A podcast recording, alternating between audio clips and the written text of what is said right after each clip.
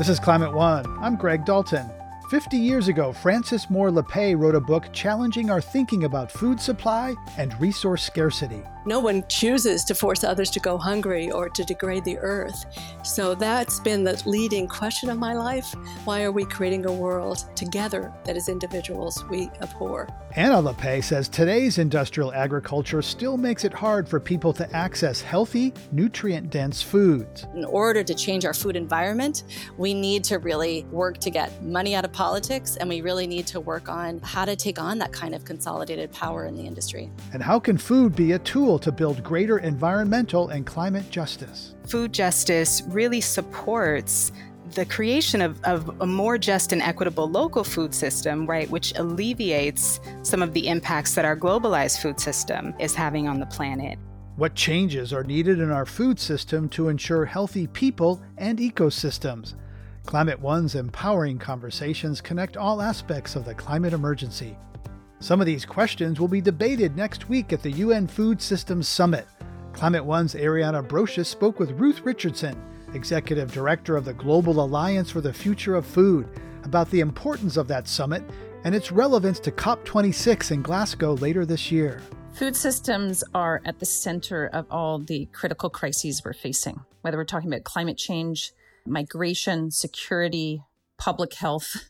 Uh, food systems are central to all of those crises.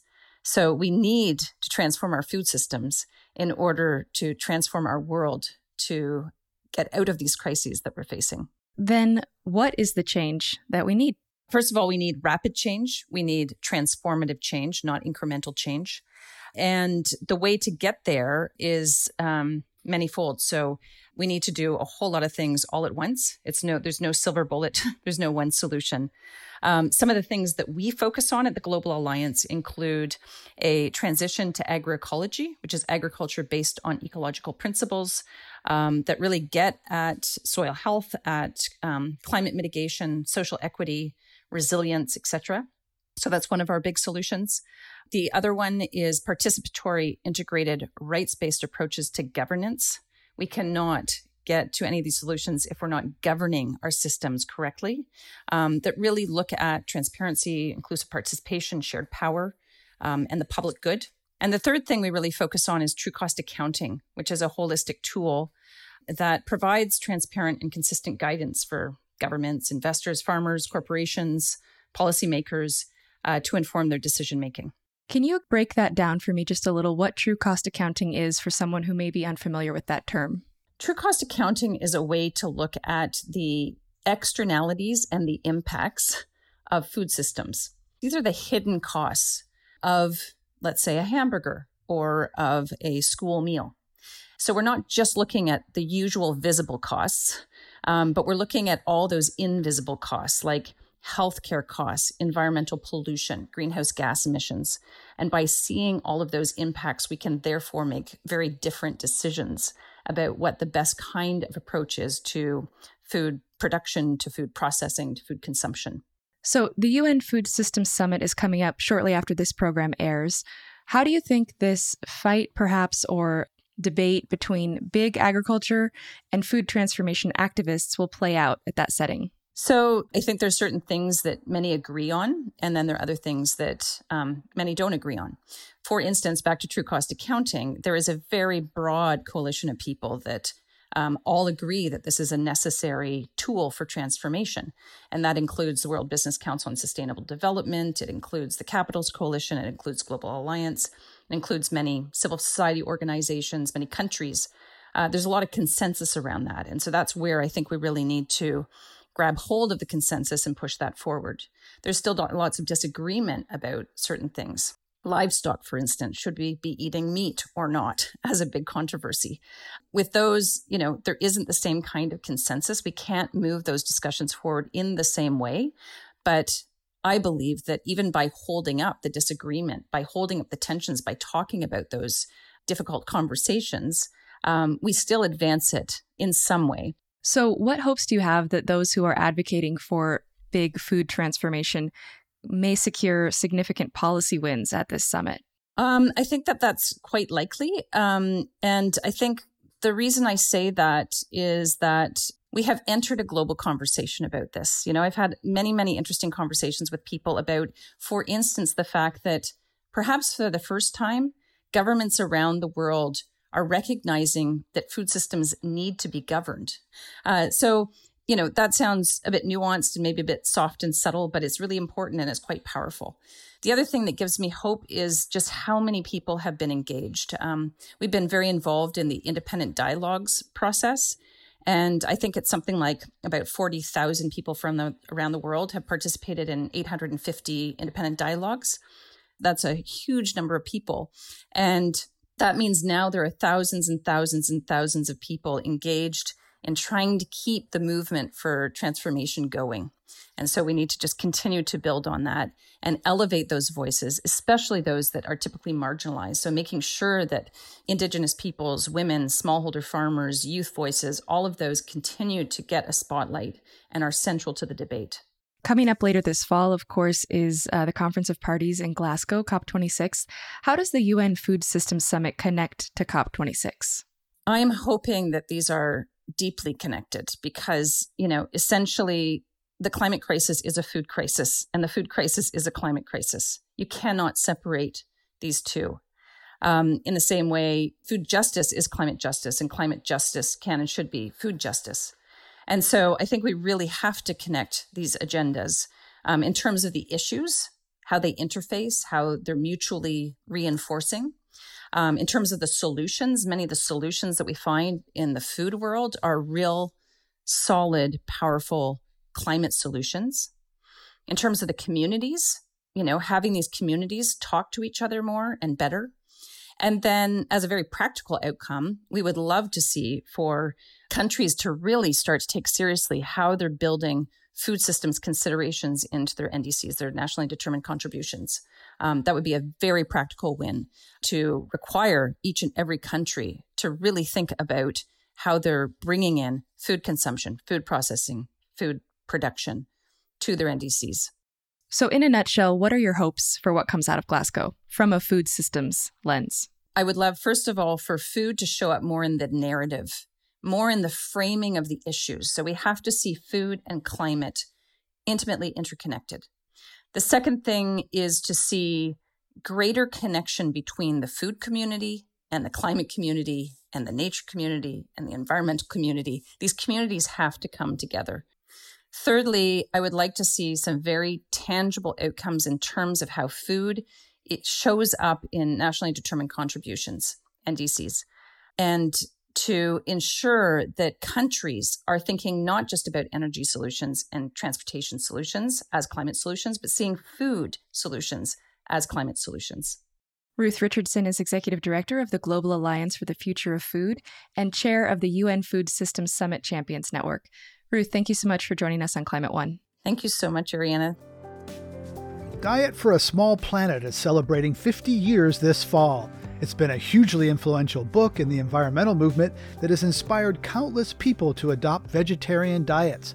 The book was critical of the environmental damage and wasteful nature of industrialized meat production and offered solutions for combating global food scarcity through a plant centered diet. Today, we talk with author Frances Moore Lappé and her daughter and fellow food justice advocate Anna Lappé, author of Diet for a Hot Planet, focused on the climate crisis. For Frances Moore Lappé, her aha moment occurred when she was 26 years old and a graduate student at Berkeley, when headlines were reporting the world was running out of food. I asked her to explain that seminal moment.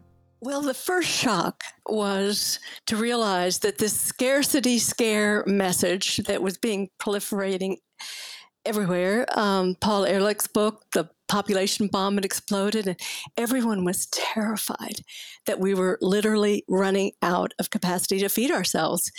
And I thought, ah, if I could just understand why is there hunger in the world? If i could just tackle that key question of food that that would unlock the mysteries of economics and politics and i'd figure out a path for my life.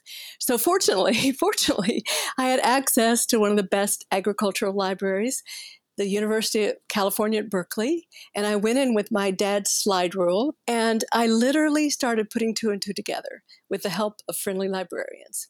And the big aha was wait a minute, we are actively creating scarcity, the experience of scarcity, that is, for millions and millions of people. There is no absolute scarcity. There is plenty plenty of potential for us all to eat well. And I just had to tell the world. And I thought it was such great news that actually, because we're creating it, we humans, we can end it. And I thought people would just say, Yeah, right. How do we do that? And so that was the beginning for me. But it was to realize that our whole system was so incredibly wasteful and that there was abundance if we would reorganize so that everyone who was hungry had access to what potential there is. What was your diet like when you were growing up? I grew up in Cowtown and I could almost smell the stockyards from where I lived, right? It was Fort Worth, Texas. And what was a meal without meat? It did not exist. So I grew up in that culture of just presumption that the center of the plate was a big slab of some kind of meat. So it was kind of shocking. the girl from Cowtown saying, wait a minute, cows are a big problem. Of course, I didn't know how big a problem they were then. But um, it was really that sense of we are creating the experience of scarcity out of plenty that was the calling for the rest of my life. Like, why would this bright species create the world that none of us as individuals would ever choose? Because no one chooses to force others to go hungry or to degrade the earth. So that's been the leading question of my life. Why are we creating a world together that as individuals we abhor? Anna, what are some of your earliest memories around food and growing up as the daughter of a woman from Cowtown?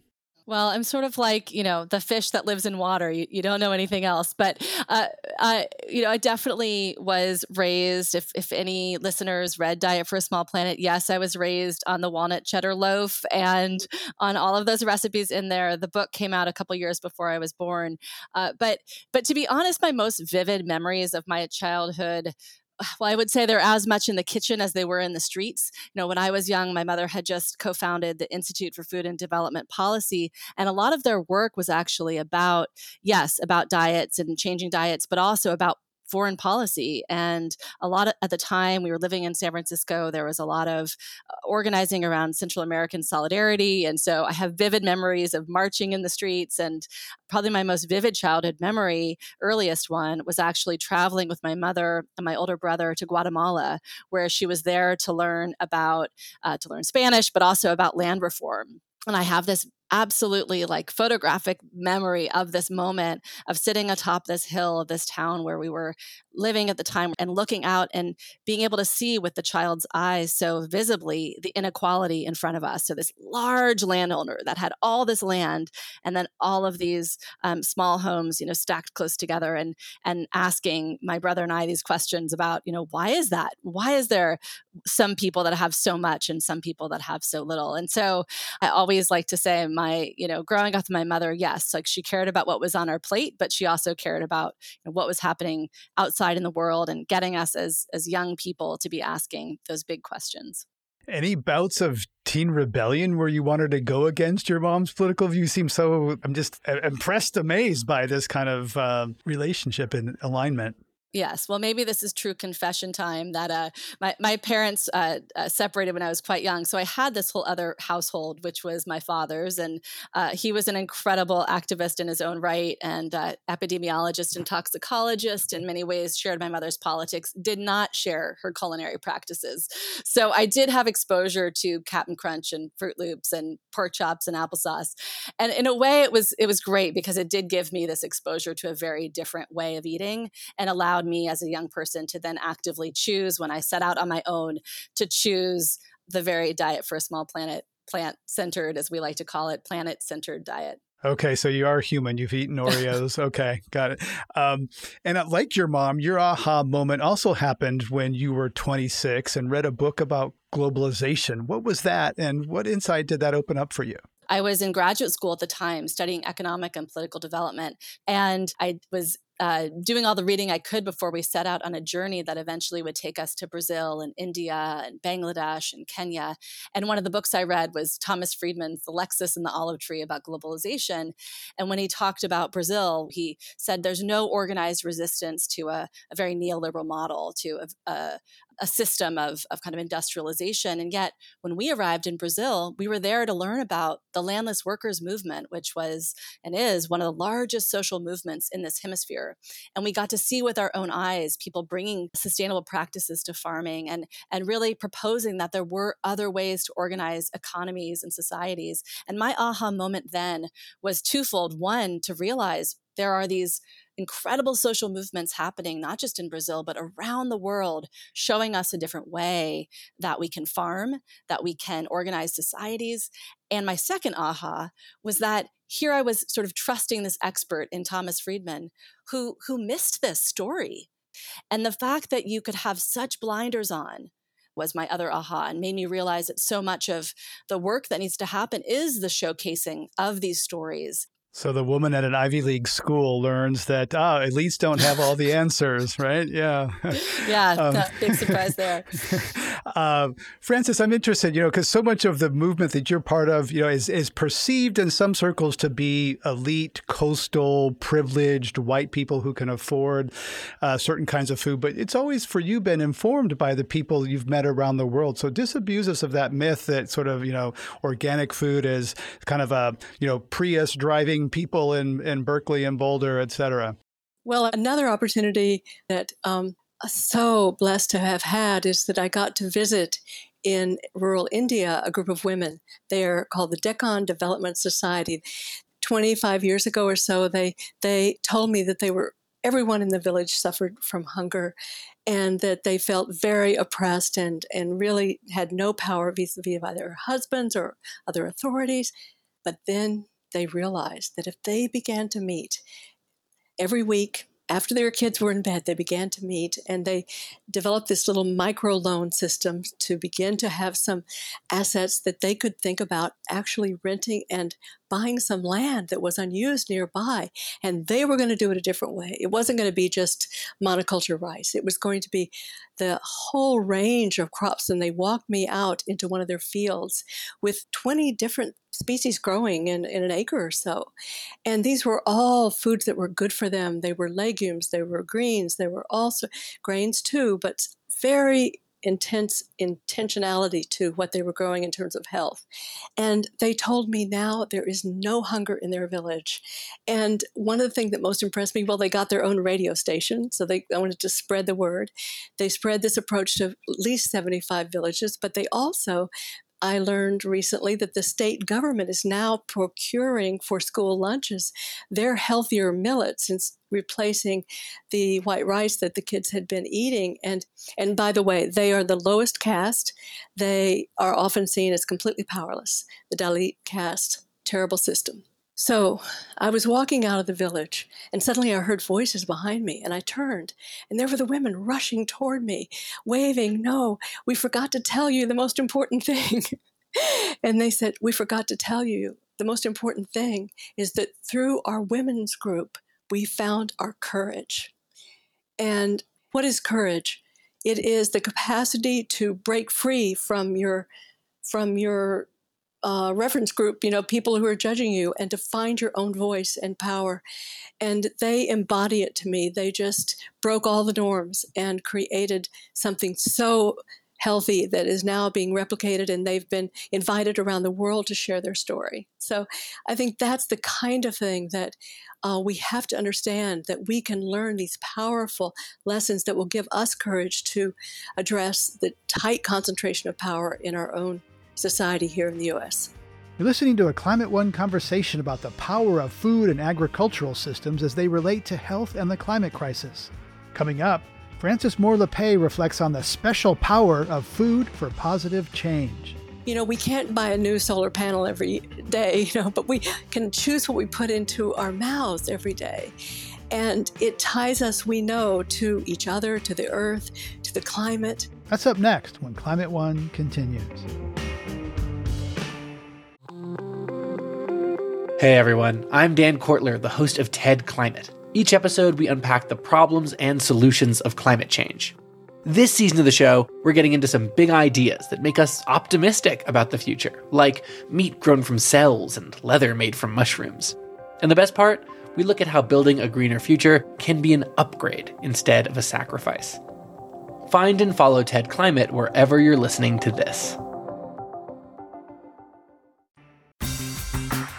Today we're talking about diet, food systems, and power with authors Frances Moore Lappé and Anna Lappé. I asked Anna Lappé how power concentrated in the hands of a few large corporations impacts democracy and food justice. Well, the implications is an incredible stranglehold on decision makers who are supposed to be serving the public interest. Uh, we were, my mother and I were just looking at the latest figures from OpenSecrets.org about uh, how many lobbyists there are for agribusiness and how much they're spending. And uh, in just 2020 alone, agribusiness spent 140 million dollars to lobby on behalf of their interests, and they had about what was it about 1,100 lobbyists, 60% uh, of whom were former former government employees. so this kind of uh, revolving door, as people talk about, between government and industry. And so what you know has really uh, only increased in these last 50 years is a consolidation of industry. So you have just a few corporations controlling much of the meat packing in this country, just a few uh, controlling much of the food retailing. And as a result, you have this kind of influence on government regulations that's creating a kind of food environment that uh, makes it really hard for farmers to transition off of pesticides and, and synthetic fertilizers that are so bad for the climate. You know, that makes it hard for everyday people to access the kinds of really nourishing, nutrient dense whole foods that we should all be eating. And so, you know, it's really important that we understand that in order to change our food environment, we need to really work to get money out of politics and we really need to work on uh, how to take on that kind of consolidated power in the industry. Well, Frances, with alarm bells ringing so loud on the climate emergency, is democracy up to the task?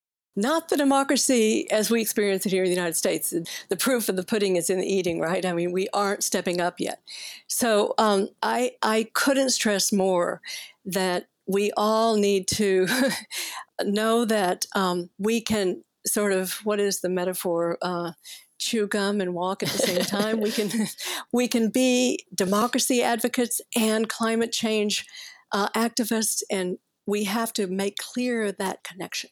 And we can't succeed with this level. Of what exactly what Anna was just talking about, where money has so much power within our system. And um, that wasn't true as much at all when I wrote Diet I, for Small Planet. I just want to point out during the 1970s, there were not these armies of lobbyists in Washington. So we, we know we can do better. So it's the, it's the democracy movement and the climate movement joining hands. Well, you've certainly inspired uh, a generation of people. So, Frances, it must be quite gratifying to see changing lives like that. And yet, also, you've seen this, the lives go in a positive, what you would say is a positive direction, but the system seemed to have gone in a different direction. How do you live with that contradiction or duality? Uh, I live with it with a lot of tension, but I want to I want to underscore. I do think, despite the fact that we haven't gone nearly where I had hoped we would be yet, that I do think still that food has special power because we you know we can't choose we can't buy a new solar panel every day you know but we can choose what we put into our mouths every day. And it ties us we know to each other to the earth to the climate and so I think it has a sense of as we align those daily choices with the world that we want, we feel more powerful. We feel more confident. Often people say to me, uh, Thank you, Frankie. I became a vegetarian. But just as often or more often, I went on a different path than I would have otherwise. And that's what I love about uh, really understanding the issue, particularly climate change now, uh, through the food lens, because it's something that's so personal, and we make those choices every day. And it's everybody likes to talk about food too, so it's a good gambit to talk about climate when around the table when you're with people who never you know, you know aren't focused on climate and speaking about the climate emergency, Frances, it's so urgent that we need to act quickly and globally. And I want to challenge you a little bit on, on the notion that concentrated and big is always bad. Large corporations can act on global scale. You know, organic food is still only about 1% of American cropland, you know, but the industry is tens of billions of dollars. But is big always bad? Sometimes some people would look to, you know, Walmart getting into uh, sustainability practices, organics, et cetera, that that has real power power. Is that bad power? Well, I'd like Anna to weigh in on this too, but my answer to that is that it's not about scale, it's about who's in control. And that's why the democracy piece of it, if we have to crawl and beg, you know, a, a, corporation answering to shareholders and not to the broad public, that's really ties our hands. And Anna, there are some industrial organic producers that are that are quite huge, right? Yeah, yeah. Well, I just want to add on to how my mom began to answer that question, which was about that question of of in whose interest uh, are these uh, companies acting, and how do we scale up in the public interest? And I think one of the most powerful ways to do that is to tap into the power of governments that again are supposed to be working on behalf of the public good. And there's so much potential power and a lot of climate activists are talking about the power of procurement they call it. So the government is purchasing a lot purchasing a lot of energy but guess what? Also a lot of food. We know we need to move fast around climate. We know we need to move fast around biodiversity collapse and its ties to overuse of pesticides. One of the things we can tap into is the fact that state governments are spending billions on food every year and can we use those dollars and move it into the public interest? And uh, uh, in 2006, there was a seminal report from the UN Food and Agricultural Organization called Livestock's Long Shadow. It was the first time scientists parsed out the climate impacts of cattle. What impact did that have on you in the broader climate conversation?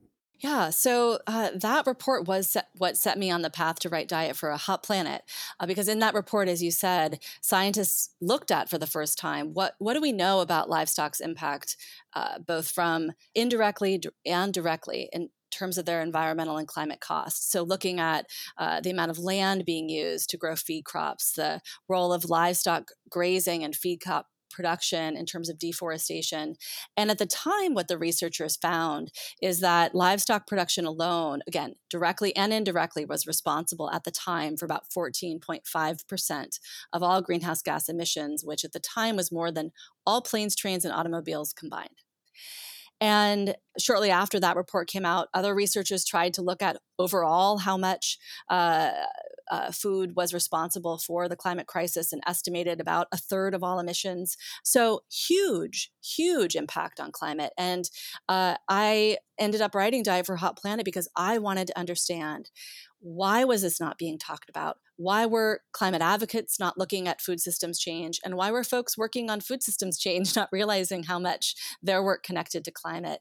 And one of the things that came out of that research that uh, was so edifying for me was to learn that in addressing the damage that food systems do on climate in looking at how can we shift them to ways of growing food that actually reduce the climate load that actually at the very same time those solutions are going to make farms more resilient to climate shocks, that it's going to push farmers and support farmers in moving toward growing a more diverse set of crops, which is good for our health as well as resiliency. So that there were all of these co-benefits too. And and that was so exciting to realize that yes, we can think of food systems as part of the casualty of this cri- uh, crisis, right? That farmers are on the front lines, that they're uh, you know a huge cause of the crisis, but also they really are farmers and folks working on food systems a key part of our solution solutions to get us get us out of this climate catastrophe. Frances, you write that cows pack such a punch that if they were a nation, cow country would rank as the world's sixth worst greenhouse gas emitter. But if food waste were a country, it would rank still higher as third worst. You know, is that getting us as much attention as you would like? No, it is not. And um, I really feel strongly that that statistic that you just cited is such a wake up for people. I don't think we realize that. And also in terms of waste, you know, how central that is in in addressing the climate crisis as well. And uh, if eating animals is so bad for the health of humans and the planet, why are you so critical of meat made from plants by companies such as Impossible, Beyond Meat? Isn't displacing meat a good thing?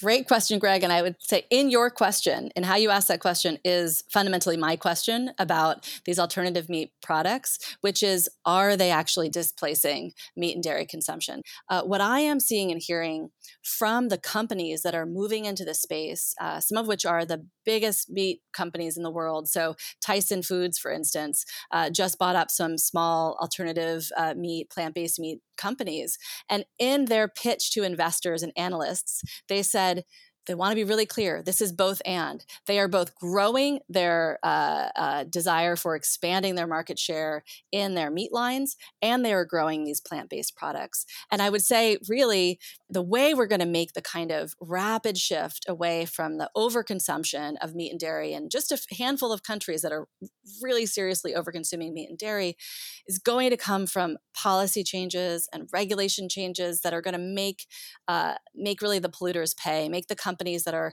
essentially getting getting subsidized to produce meat and dairy that's highly industrialized, not good for the environment, not good for our bodies. You know, that's how we're going to see really rapid change. And you know, while it's great, you know, I have no problem with having more choice in the marketplace for consumers. I think as, as, you know, Greg, knowing we need to move so fast on these triple crises around the climate, uh, public health and nutrition and biodiversity, we really need to be trying to put all of our energy toward growing more healthy whole foods, not more ultra processed foods, whether that's ultra processed meat or ultra processed meat like products. Right. And I want you to unpack a little bit that message from large meat industry uh, packing companies is it'd be very difficult for them to say, we're creating this new uh, plant based meat. And by the way, we're going to put all the cattle ranchers out of business that we depend on for now. That would be kind of a very difficult, almost suicidal thing for a company to say, right? Well, what you're hinting at there too is this whole framework around a just transition, right? There's a, a, number of industries that we know we need to sunset. Coal, for instance, is an example of one in order to meet our climate goals of, of not sending us off a climate cliff. And we absolutely need to be thinking about how do we create good jobs and jobs that are not going to hurt the workers who are employed in them. And I would argue, you know, you look at meatpacking, it's one of the most exploitive and injury prone jobs in the economy. Let's make sure that those people who stay in meatpacking have good jobs that pay a decent wage, and those who are transitioning out have access to good jobs that also pay a decent wage. Frances, you and your daughter are stridently opposed to GMOs because they shift power away from farmers to large corporations and they enable industrial monoculture and more pesticides. But not all GMOs are the same. For example, people living with diabetes in this country rely on insulin that is made from genetic engineering. Insulin made from cows and pigs is not even available commercially in the US. So, can you accept that some GMOs have productive uses, such as insulin? Yes, I, that's certainly not my emphasis. Is not GMOs per se. It is that uh, the GMOs that are prevalent in our agricultural system are engineered to work only with a very, very dangerous pesticide, one that has been banned or been seriously limited in in many industrial countries, and and because the power of the corporate makers that hasn't happened here. So I really want to focus not on the genetic the technology, technology, itself, but how it's used. I want okay. absolutely how it's used and how little little testing, how little, and even what it what was tested. You know, just how unclear the results were. I mean, introduced and spread so widely without any consciousness and and uh, public accountability. And Anna, if biotechnology can make a difference in accelerate in you know slowing down the climate crisis, would you embrace some technology? I heard your mom say that it's not the technology, it's the power and, and how it's used. Yeah. I like to look at well what what is the technology that we have seen come out Uh, in agriculture, not you know some potential promise of how these technologies might be used in the future. And what we've seen over the decades since the mid 1990s that we've had genetically engineered seeds is this technology has only been able to be very narrowly deployed in really just basically one of two ways mostly either engineered to resist a proprietary weed killer or engineered to express an insecticide And I remember when I uh, was working on Diet for a Hot Planet, I, I, I wanted to explore this question from the climate perspective because we were hearing could genetic engineering help us, for instance, create drought resistant crops or flood resistant crops? And I said, I want to go into this question really open minded. I'm not, I don't have a preconceived answer to that question. Let's see what the science tells us. And researcher after researcher I talked to said, look, Anna, the complexity of the genetics of seeds is such that that kind of engineering for a complex quality like drought resistance or flood resilience is not possible with the kind of genetic engineering that we have and instead what they shared with me and we we've seen this now the past uh, decade even more that through ecological practices and agroecology that you are seeing farmers able to save and share seeds that are highly resilient highly adaptive to climate. And uh, you know i've seen it with my own eyes farmers that have been able to withstand incredible extreme events because they have seeds that have adapted to the environment Frances, you know, your focus and success has really been on changing individual action. And there's a kind of a, a, a, rethinking happening in the climate conversation now that, that putting the onus on individual lets systems and corporations and suppliers off the hook. And so I'd like to get your reflection on, you know, whether individual choices like eating less beef, does it, you know, matters for personal health, but does it really, do you really change a system that way? I want to push back a little bit because this is what happened to me that as i said oh food it's so basic and and i can make different choices and i don't have to buy into this rotten system that not only was so wasteful but then i learned was polluting and heating the planet. So i think our psyche is built so that if we can feel that we matter, that our choices matter, then our goals heighten and we feel more connected and we pay more attention and we want to connect with big solutions. So I, I guess I see this this personal choice as a way that I don't feel so much a victim. I feel more powerful. I then exude more sense of I can do this and other people pick up on that and that and that we show by our very lives that these myths are really myths that are the myth that we need all this protein and animal food and so we're defying that. I, I, I, just feel like it's not an either or, Greg. It's it's really about all about empowerment. And the more, I guess, the more that we can align our individual choices with the world we want, then the more powerful we feel and the more we radiate out. So it's the both and that by individual choices, we can take on the big public choices because clearly the rules have to change. I've been speaking with Frances Moore Lappé, author of Diet for a Small Planet, which celebrates its 50th anniversary this fall, and her daughter, Anna Lappé, author of Diet for a Hot Planet. Coming up, the connections between food, race, equity, and land use. Black Americans who were enslaved were the ones responsible for preparing all of the food, right? Growing it, harvesting, cooking it, serving it. But when it came time to feed themselves and their own families, they did not have that same kind of access. That's up next when Climate One continues.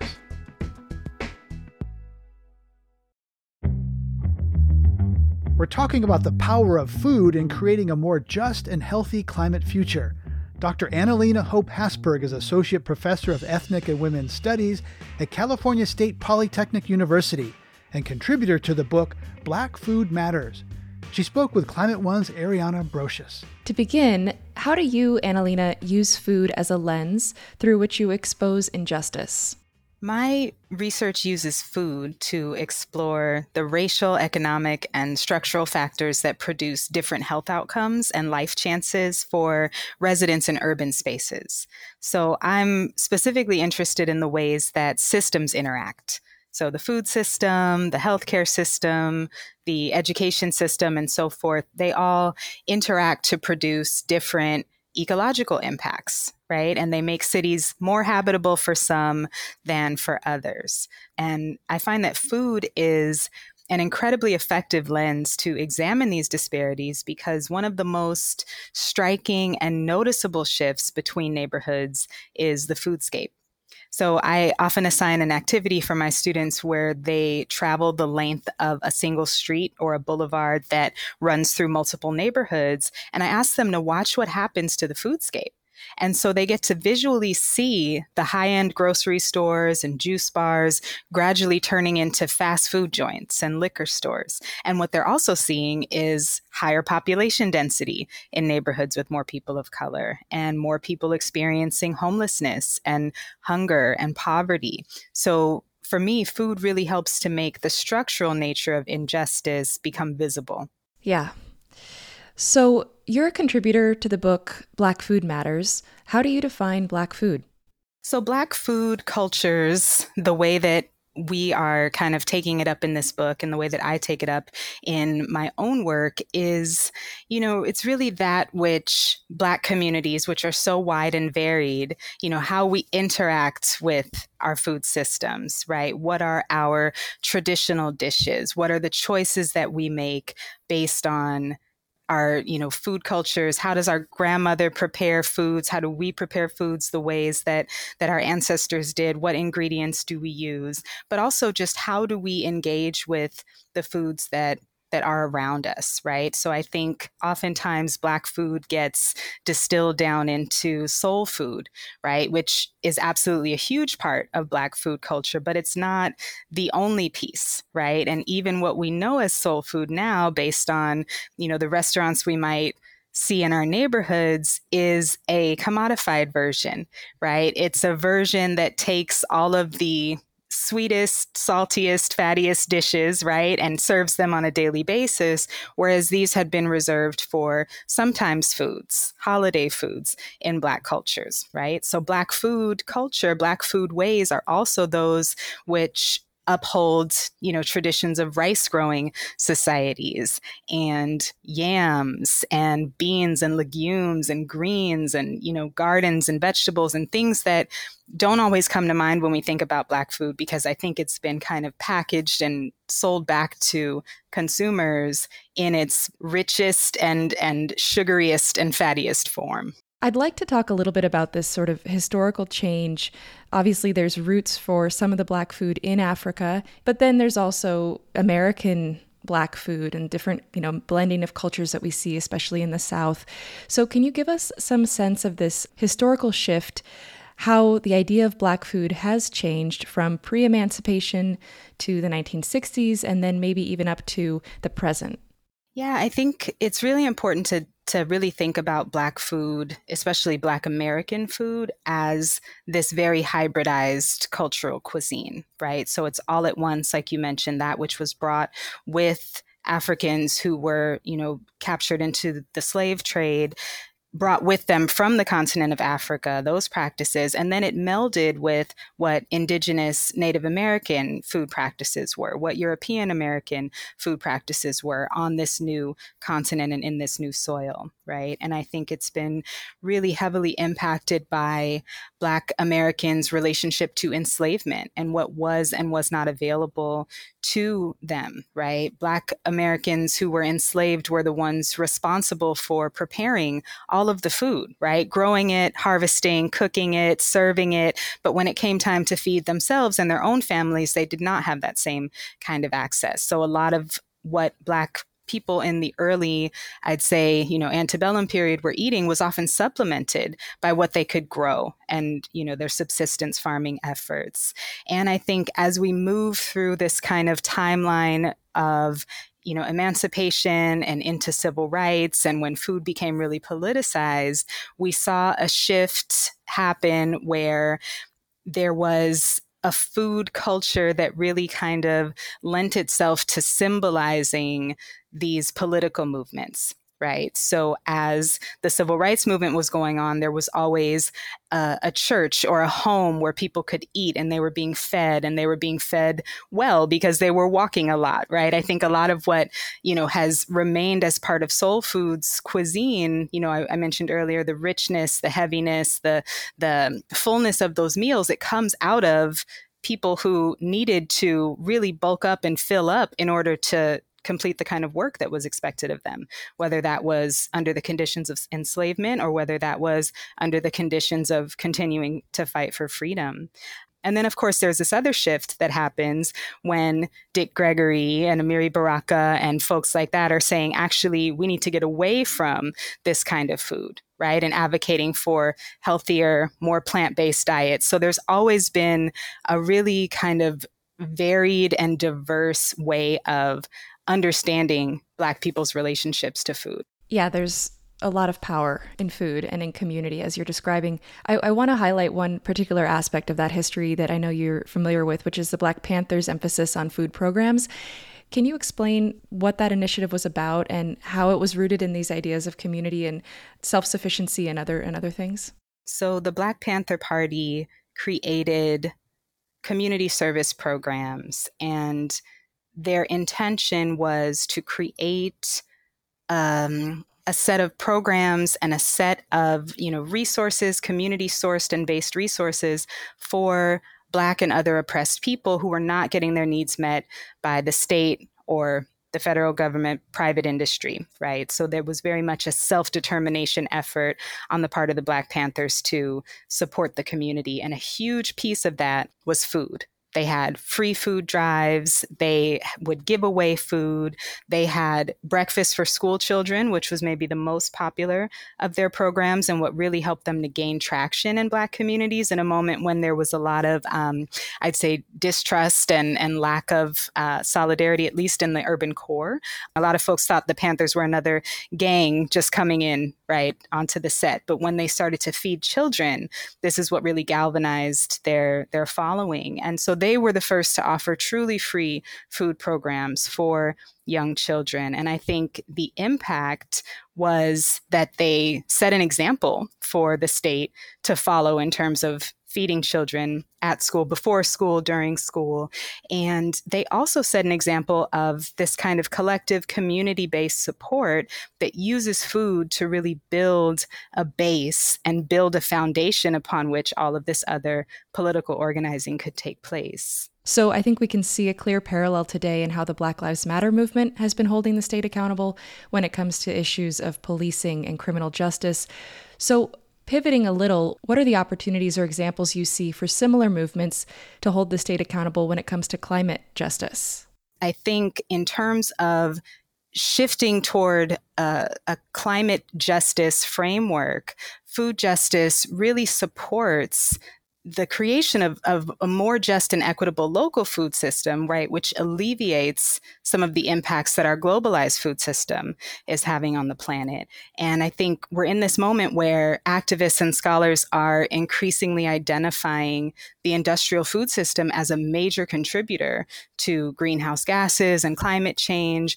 And so using food justice as a framework really centers the experiences of the people at the forefront of the climate crisis, right? Low income people of color that have historically been situated closer to environmental hazards, inundated by industrial food products and byproducts, both here in the US and abroad.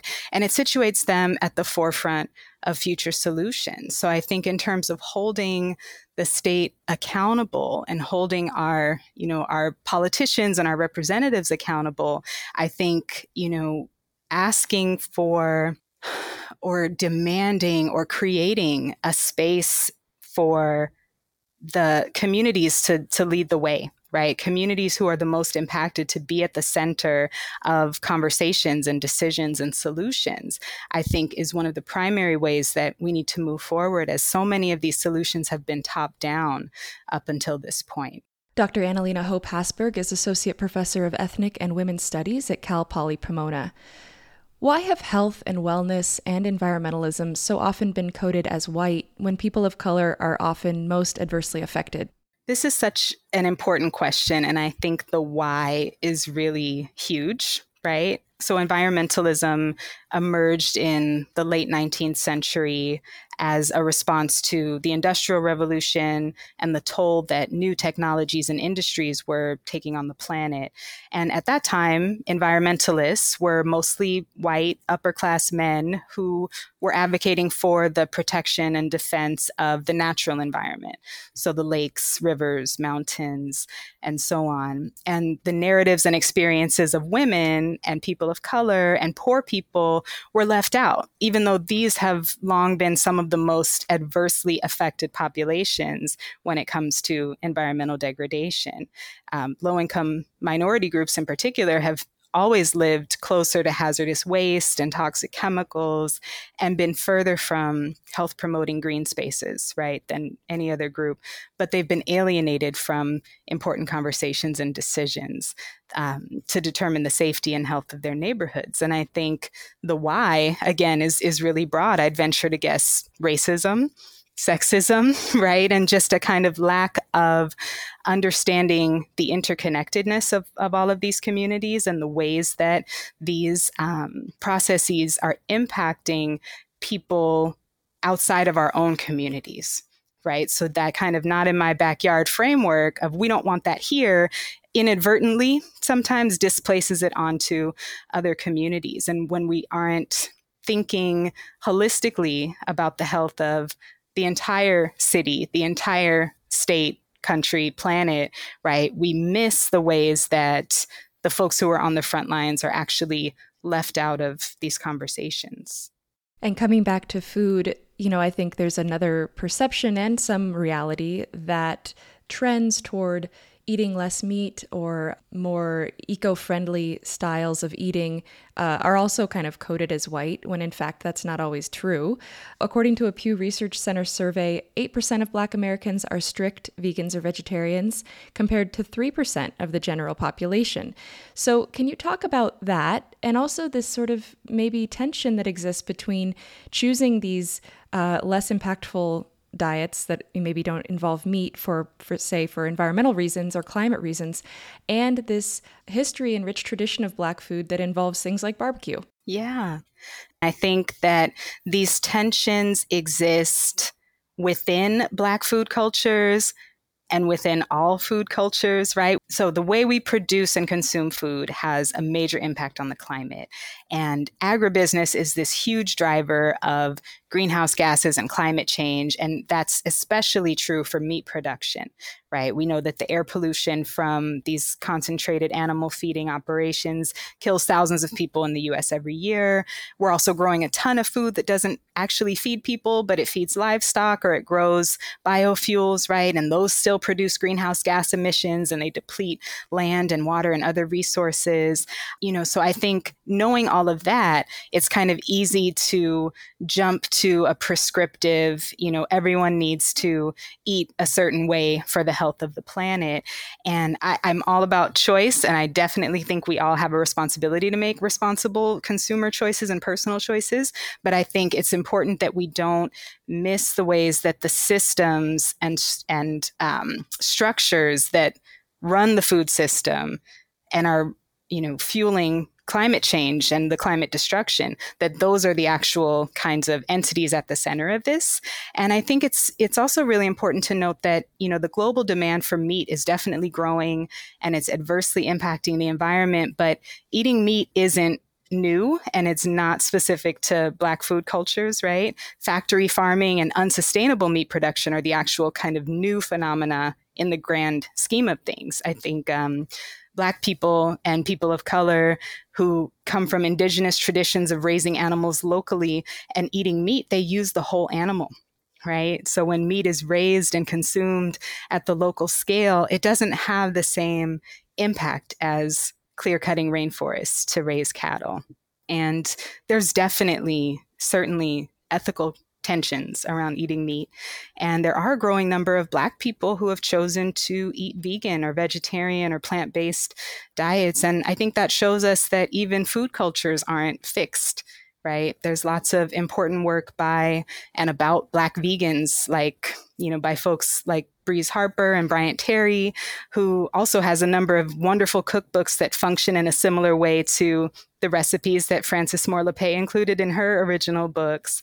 And he offers tangible suggestions for how people can make healthier food choices and specifically variations on traditional Black diasporic recipes that allow us to retain the cultural significance of our meal, but incorporate more vegetables or reduce the fat and sugar content, right? And meat was historically this food that was only eaten sporadically Right. I want to return to something you brought up earlier, which is the connection between agriculture and food and growing food. And I've read that in 1920, 14% of US farmers were black, but systemic racism and other factors have reduced that share to just over 1% today.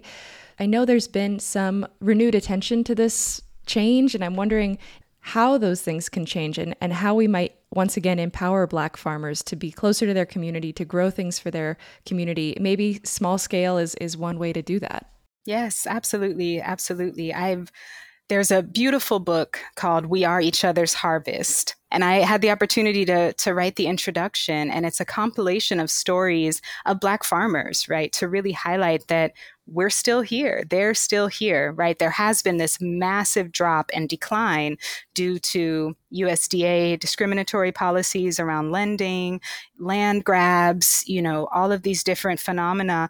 But there are still Black farmers, and there's actually a resurgence of Black farmers, particularly young Black farmers um, in, in the South and the southern region of the US, who are doing this kind of reverse exodus and reverse migration back to rural settings and reconnecting to the land and to these agricultural processes. And I think in cities, right, where I work and study, I think you do the best you can with what you have, right? And I think if you have enough space in a front or back yard or even on a balcony, potted plants can produce food and fruit. I think networking with people who have fruit trees where you can glean some lemons and trade some tomatoes and you know there's actually more than enough food to feed everyone here, you know, 50% over, right? We have more than enough. And this mindset of scarcity is partly constructed by the entities that, you know, want you to support genetically modified organisms to feed the world and to support industrial agriculture as the only option for the dense population that we have. But the truth is, one garden can feed a whole block, maybe even a neighborhood. And the more you pick from it, the more you harvest, the more full it grows. It's almost like a parable, right? Even if we can't completely break free from the industrial agricultural complex, that supplementation really goes a long way and it leads us toward more self sufficiency. Dr. Analena Hope Hassberg is Associate Professor of Ethnic and Women's Studies at Cal Poly Pomona. Analena, thank you so much for joining us on Climate One today. Thank you. It was a pleasure. On this Climate One, we've been talking about changes to our food and agricultural systems that can contribute to a more equitable, healthy, and resilient planet. To hear more Climate One conversations, subscribe to our podcast on Apple, Spotify, or wherever you get your pods. Talking about climate can be difficult and sometimes depressing, but it's essential to help drive action and solutions.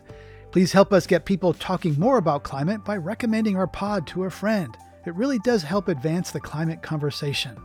Brad Marshland is our senior producer. Ariana Brocious is our producer and audio editor.